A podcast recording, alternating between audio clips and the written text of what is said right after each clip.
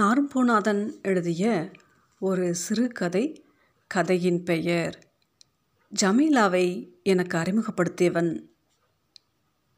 மெய்ப்பொருள் நாயனார் தெருவுக்குள் நுழையும் பொழுதே மனம் கனத்தது. எவ்வளவு நாளாயிற்று வந்து. வீடுகளின் முகத்தோற்றங்கள் ரொம்பவே மாறியிருந்தன. இரும்பு கடைக்காரரின் பெரிய காம்பவுண்ட் சுவர் இடிக்கப்பட்டு அங்கே சின்னதாய் நாலைந்து புது வீடுகள் பக்கத்தில் இருந்த பெட்டிக்கடை சண்முகம் அண்ணாச்சி எங்கே போனாரோ? கடையையும் காணோம். அங்கே தான் கணேசன் புத்தகமும் சிகரெட்டுமாய் கிடப்பான். எனக்கு நினைவில் தெரிந்து சொல்வதானால் கணேசன் சிகரெட்டுடன் தான் முதலில் அறிமுகமானான். கோல்ட் ஃபில்டர் சிகரெட்டை பார்க்கும் பொழுதெல்லாம் எனக்கு அவன் நினைவுத்தான் வரும். கணேசன் வீடே எனக்கு அடையாளம் தெரியவில்லை.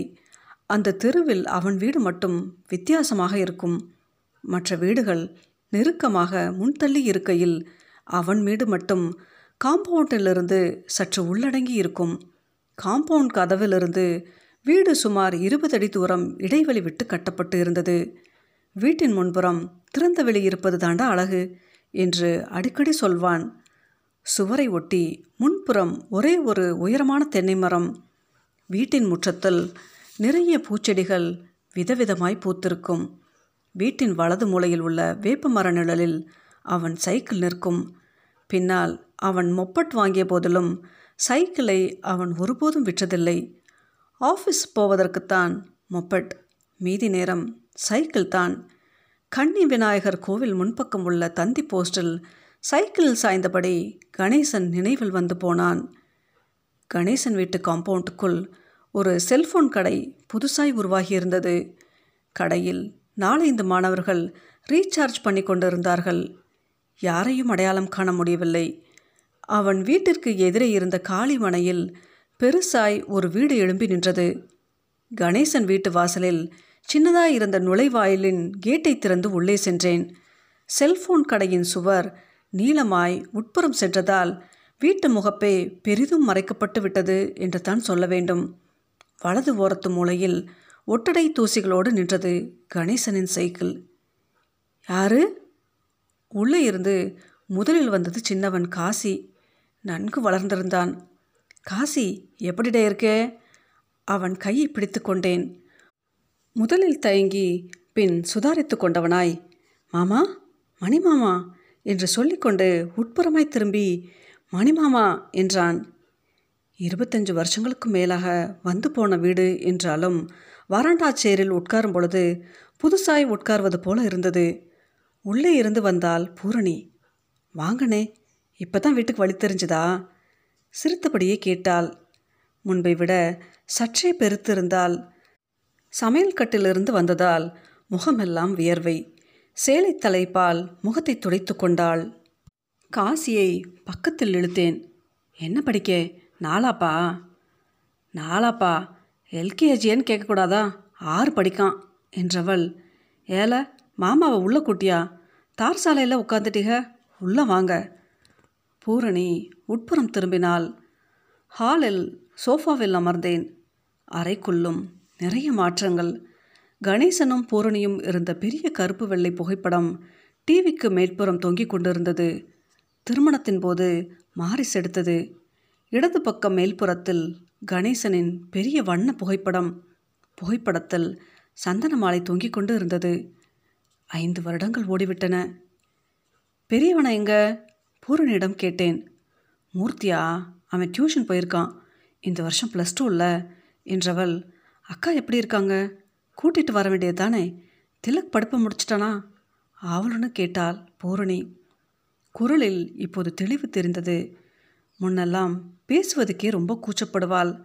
விபத்தில் கணேசன் இறந்த அன்று அவள் உடைந்து போய் முட்டி முட்டி அழுத காட்சி கண்ணில் நிழலாடியது. பிஎட் முடிச்சிட்டிங்களா? பென்ஷன்லாம் ஒழுங்காக வருதா? வார்த்தைகள் திக்கி திணறி மோதித்தான் வெளிவருகின்றன எனக்கு. பிஎட் முடித்து பதினஞ்சும் வச்சாச்சு. எப்போ வருதுன்னு பார்ப்போம் டிடிபி ஒர்க் பார்த்துட்ருக்கேன் அண்ணன் ஆஃபீஸ்லேருந்து கொஞ்சம் ஜாப் ஒர்க் கிடச்சிக்கிட்டு இருக்கு. பென்ஷன் பணம் மட்டும் போதாதில்ல. கொஞ்சம் இருங்க அண்ணாச்சி அடுப்பு தணிச்சிட்டு வரேன். உள்ளே போனால் காசியின் கைகளை கையில் எடுத்துக்கொண்டேன். லேசான சூட்டுடன் மென்மையாயிருந்தது கூச்சத்துடன் கைகளை இழுத்து கொண்டான் கணேசனை உரிச்சு வச்சு பிறந்தவன். அண்ணன் டியூஷன் விட்டு எப்போ வருவான்? என்றேன். சித்தி மார்க்கெட்டுக்கு போயிட்டு வரும்பொழுது அவனை கூட்டிகிட்டு வருவா என்றான். காஃபியை குடிங்க முதல்ல. நீட்டினால் பூரணி. ரேவதி இப்போ அடுத்த வீட்டில் தான் இருக்குது அவள் தான் அவனை கவனிச்சுக்குவா. வாரத்துக்கு ரெண்டு நாள் டியூஷனுக்கு கொண்டு போய் விடுறதும் கூட்டியாரதும் அவள் தான்.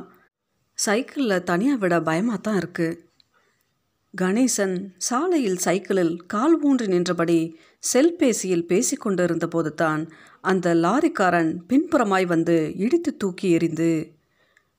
அடுத்த வாரம் புது வீடு கிரகப்பிரவேசம். திருநெல்வேலியில் தான் பிள்ளைகளை கூட்டிட்டு கட்டாயம் வரணும் என்றபடி கைப்பையிலிருந்து எடுத்து அழைப்புதலை பூரணியிடம் நீட்டினேன். பூரணி கணேசன் என்பதை எழுத்துக்கூட்டி வாசித்தது போல இருந்தது. அடுத்த புதனா சந்தோஷம். எவ்வளோ நாளாக வீடு கட்டணும்னு சொல்லிட்டு இருந்தீங்க? நம்ம வீடு மாதிரி முன்னால் இடம் விட்டு கட்டணும்னு சொன்னீங்கல்ல? அப்படித்தான் கட்டியிருக்கீங்களா?